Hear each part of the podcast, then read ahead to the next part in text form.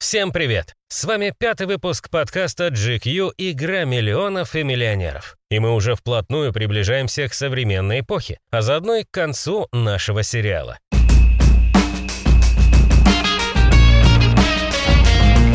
Из прошлой серии, посвященной 80-м, вы узнали подробности карьеры Диего Марадонны, познакомились с первой футбольной рок-звездой и выяснили, почему Марко Ван Бастен так рано завершил карьеру.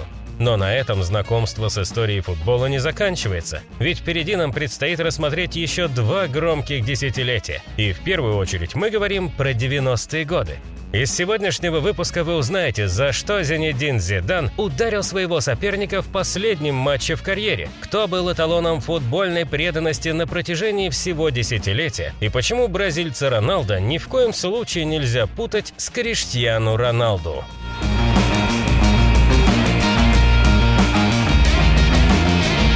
В 1990-е годы мир продолжил меняться.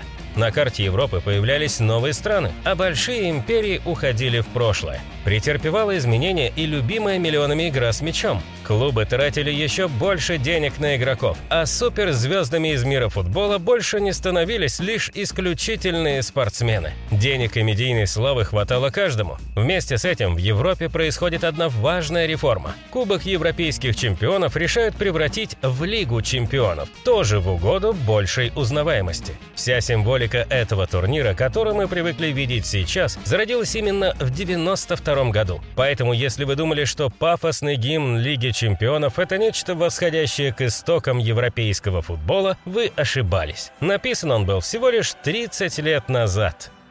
90-е годы, возможно, лучшая эпоха во всей истории футбола. Не только с точки зрения медийного прорыва. Это самое яркое и разнообразное время за годы существования этой игры. И пестроту добавляли не только разноцветные и уникальные комплекты формы, но и сами футболисты. Это сейчас мы привыкли к тому, что в мире существуют две настоящие звезды, до которых всем остальным очень далеко. А вот в 90-е великие футболисты появлялись с завидной регулярностью. Это были игроки абсолютно на любой вкус. Кудесники мяча, непроходимые защитники, бомбардиры, артистичные симулянты. Каждый был неповторим и хорош в своем деле. Поэтому в 90-х просто невозможно выделить топ-звезд, которые бы превосходили своих соперников и партнеров с большим отрывом, как это получалось, например, у Пеле или Марадонны в свое время. В пятом эпизоде подкаста мы расскажем вам о трех значимых футболистах своего поколения. И начнем мы с Роналдо. Мы говорим, конечно, не о Криштиану. Речь идет о бразильце, который многим был известен как Зубастик. Роналдо. Бразильский феномен. В двух предыдущих выпусках мы полностью игнорировали существование бразильского футбола. Оно и неудивительно. На чемпионатах мира в эти два десятилетия бразильцы не запомнились ничем, да и в Европе тоже не блистали. Впрочем, в 90-е времена глобализации и европейской монополии на футбол уже подбирались. Поэтому сохранить талантливого игрока в Бразилии становилось не так просто. Не получилось это сделать и в случае с Роналдо, который переехал в голландский ПСВ в 17 лет. Но до этого с ним случилось одно знаковое событие. Мы говорим о победе на чемпионате мира. Кажется, мы немного забежали вперед и не успели внятно представить вам нашего героя. Роналдо Луис Назарио Ди Лима родился в пригороде Рио-де-Жанейро и, как и большинство бразильцев, рано начал заниматься футболом. Его технику и игровой интеллект отмечали еще на юношеском уровне. Некоторые тогда даже говорили о том, что в стране растет новый Пеле. Оказалось, что эти разговоры были не так уж далеки от истины. Когда Роналдо было 17, он дебютировал в бразильской лиге за Крузейро. Сезон он провел блестяще. За год футболист забил больше 50 мячей и сразу же был вызван в сборную на чемпионат мира. В Мундиале в Соединенных Штатах Роналдо, правда, не сыграл ни минуты. Зато тот турнир бразильцы смогли выиграть. Впервые за 24 года команда привезла заветный кубок на родину. А Роналдо стал вторым в истории футболистом после Пеле, который смог выиграть чемпионат мира в 17 лет. И вот теперь, когда контекст прояснен, мы возвращаемся к европейскому этапу карьеры Роналдо. Сразу после финала Мундиаля он переехал в Нидерланды. В новой стране бразильцу пришлось нелегко. Незнакомый язык, не совсем понятный футбол. Вообще бразильцам всегда было непросто адаптироваться к европейским реалиям. Актуально это до сих пор. Вопреки всему, Роналдо все же успешно дебютировал в Нидерландах. В своем первом сезоне он стал лучшим бомбардиром чемпионата. Но продолжить эту феерию не удалось. Роналдо получил серьезную травму колена и пропустил практически половину сезона. Когда же он восстановился, главный тренер уже не рассчитывал на молодого бразильца. Тем человеком, кстати, был Дик Адвокат. Вы, скорее всего, помните его по работе со сборной России и питерским «Зенитом». То же время европейские гранды с большими деньгами начали заглядываться на молодого зубастика. Так называть его стали за щель между передними зубами и постоянную улыбку. Но его другое прозвище нам нравится куда больше – «Феномен». Оно пришло к футболисту чуть позже, но лучшим образом описывало его игру. Так вот, феномен перешел в Барселону. С этим этапом его карьеры связаны первые большие индивидуальные достижения. Премия футболисту года по версии FIFA и золотая бутса, которая вручается лучшему бомбардиру Европы. Там же Роналдо смог выиграть свой первый большой европейский трофей – Кубок обладателей кубков. Но в Барселоне Зубастик надолго не задержался. В 97-м он перешел в Интер за рекордный на тот момент 25 миллионов фунтов. Заметили, как за 15 лет изменились деньги в футболе? В прошлом выпуске мы рассказывали о Марадоне, который перешел в Барселону за 8 миллионов. Тогда это тоже был рекордом. Но вернемся к переходу в Интер. Это был клуб, в котором Роналдо и стал великим. Вместе с миланской командой он впервые стал обладателем золотого мяча и выиграл Кубок УЕФА. На годы в Интере пришелся и первый полноценный для бразильца чемпионат мира.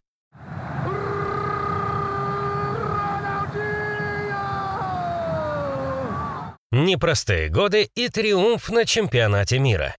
В 98-м бразильцы отправились на Мундиаль фаворитами. Все-таки они выиграли предыдущий чемпионат мира. Для команды все складывалось неплохо, без особых проблем удалось дойти до финала. Но сам Роналдо, несмотря на 4 гола, во время турнира испытывал огромные проблемы. Сначала его терзали журналисты, которые были убеждены в том, что девушка-феномена изменяет ему. К слову, это оказалось неправдой. А затем случилось необъяснимое. За день до финала у Роналдо произошел приступ эпилепсии. Врачи даже считали, что у бразильца был сердечный приступ. Но Зубастик нашел в себе силы выйти на финальную игру. Там он не смог сыграть в полную силу и не помог команде выиграть. Бразильцы проиграли тот матч французам. Сам Роналдо, кстати, был признан лучшим игроком чемпионата. С непростого мундиаля Роналдо вернулся в Интер, где ему следовало много работать, чтобы забыть об этом этапе своей карьеры. Но кошмар мундиаля продолжился. В сезоне 98-99 Интер не смог выиграть ничего, а сам Зубастик начал испытывать боли в колене. Через год Роналдо усугубил ситуацию. Ему потребовалась операция, после которой он восстанавливался несколько месяцев. Когда он выздоровел, принял решение играть в первом же возможном матче, но в той игре против Лацо феномен снова сломался. Прогнозы врачей были неутешительными. Восстанавливаться придется по меньшей мере год. Тогда и пошли разговоры о возможном завершении карьеры. На дворе был 2000 год. Прошло два года, а Роналдо так и не вернулся на поле. Он до сих пор находился на контракте с Интером, а впереди маячил очередной мундиаль. Зубастик планировал восстановиться к нему, но его участие все равно было под большим вопросом. Мало кто бы решился вызвать человека, у которого практически не было игровой практики два года. Но Луис Филиппе Скаллари решился. И в итоге Зубастик провел феноменальный чемпионат. Он помог своей команде выиграть турнир, забил 8 мячей и сделал дубль в финале против немцев. В прошлом выпуске мы сказали, что никто не делал так много для одного выигранного мундиаля, как Марадонна в 86-м. Роналдо, будучи двукратным чемпионом мира, готов с этим поспорить. После того чемпионата карьера бразильца вновь пошла в гору. Он отыграл хороший сезон в Реале и вновь выиграл золотой мяч. А дальше был переход в Милан и возвращение на родину. Про карьеру Роналда можно говорить бесконечно, ведь он завершил ее только в 2011 году. Но самым главным его достижением так и останется чемпионат мира 2002. Феномен, кажется, может жалеть лишь об одном. Лигу чемпионов он так и не выиграл. Зато установил ряд мировых рекордов и заслужил любовь всей страны, а также неофициального звания второго лучшего футболиста в истории Бразилии после Пеле. К слову о рекордах. Зубастик присутствовал на четырех чемпионатах мира и забил на них 15 мячей. И это при том, что в 94-м он сидел на скамейке. До него такого не удавалось никому. Его команда трижды играла в финале и могла все их выиграть. Но в 98-м этого не случилось. Помешал этому еще один легендарный игрок, о котором мы сейчас и расскажем.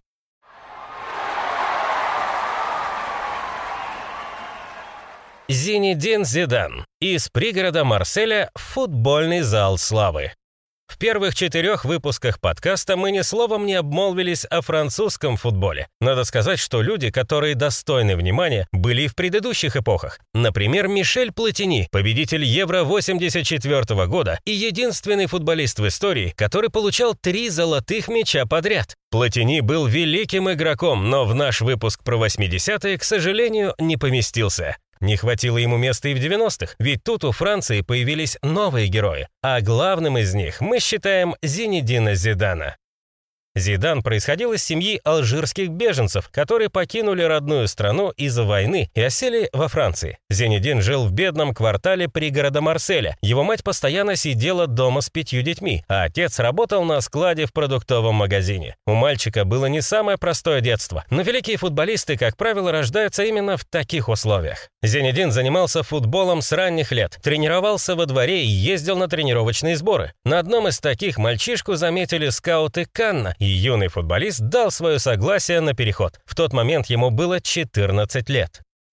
В Каннах Зенедин постепенно прогрессирует, дебютирует за основную команду высшей лиги, получает вызовы в сборной Франции своего возраста и запоминается каждому сопернику на поле. Зидана действительно начали узнавать. В подростковом возрасте он был габаритным, выглядел старше своих лет и нагло использовал в своей манере игры дворовый финт «Марсельская рулетка», который позднее получит название «финт Зидана». А еще юный француз был очень вспыльчивым на поле. Надо сказать, за такую наглость соперники не очень любили Зенедина. Спустя годы неумение сдерживать эмоции сыграло злейшую шутку с французом, но об этом чуть позже.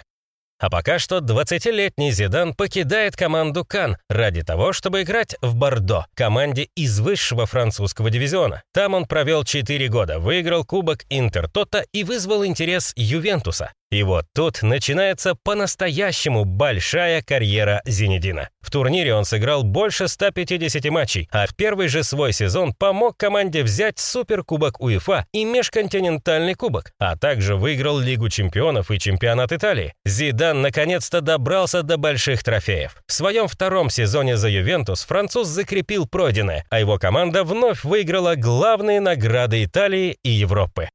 has an opportunity to put France in the lead on this penalty kick. Zidane chips it off the crossbar. Did it go in? It went straight down, and it will be. It will count. It's a goal. One to nothing France. Зидан на чемпионатах мира и в Реале. Близился первый для Зидана чемпионат мира. Накануне турнира глава националистической партии Франции Жан-Мари Ле Пен не раз уповал на то, что в сборной играют люди с нефранцузским происхождением. Якобы именно из-за них команде не удается добиться успеха. Зидан отвечал на эти высказывания своей игрой на поле. Думаем, вы уже знаете итог Мундиаля 98-го, ведь о нем мы вскользь упоминали, когда рассказывали о карьере Роналда. В любом случае, повторим, тот турнир неожиданно для всех выиграли французы, а сам Зидан сделал дубль в финале. Надо сказать, что Зенедин никогда не был великим бомбардиром. Он выполнял несколько другие функции на поле. Но в том финале с бразильцами оказался необходим своей команде на ударной позиции. Впервые в истории французы выиграли чемпионат мира. В тот год Зидан, помимо всех трофеев со сборной и клубом, также выиграл золотой мяч и удостоился звания лучшего игрока мира. Спустя два года после этого французы с Зиданом также выиграли чемпионат Европы и тем самым оформили золотой дубль. Но тогда Зидан уже был игроком мадридского Реала, знаменитого состава «Галактикос». В той команде мечты также играли Роналдо, Рауль, Луиш Фигу, Роберто Карлос и Дэвид Бекхэм, о котором мы обязательно расскажем в следующем выпуске.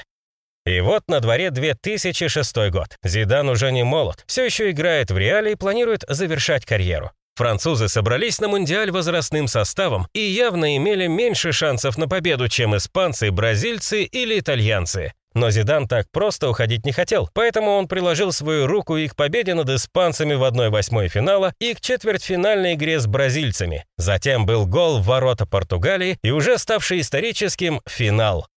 Подробнее об этом турнире мы все-таки расскажем в нашем следующем выпуске. А в контексте Зидана вам необходимо знать два факта. Во-первых, он забил в том матче гол, а во-вторых, попал в одну из самых скандальных историй в футболе. При ничейном счете к Зенедину подошел итальянец Марко Матерацци и сказал ему что-то. Зидан молниеносно ответил на эти слова ударом головой в грудь. За это француз получил красную карточку и был удален с поля. Его команда в итоге проиграла по пенальти. На такой ноте и закончилась карьера великого футболиста. Двукратным чемпионом мира ему стать было не суждено. Позднее на вопрос, что же сказал Матерацци Зидану, стал одной из главных загадок мирового футбола. Марко даже выпустил юмористическую книгу, в которой обыгрывал все версии того, что он мог сказать. Спустя годы Матерацци подтвердил, что оскорбил сестру Зенедина и намекнул на секс с ней. Француз не смог сохранить равновесие после таких слов. А что происходит с Зиданом сейчас? Вы, пожалуй, и сами знаете. Единственный в истории тренер-обладатель трех Кубков Лиги Чемпионов подряд. Легенда Реала, Ювентуса и сборной Франции, а также один из самых уважаемых людей во всем мировом футболе. Его репутацию не смог омрачить даже скандал 2006 так как многие считают, что француз тогда все сделал правильно.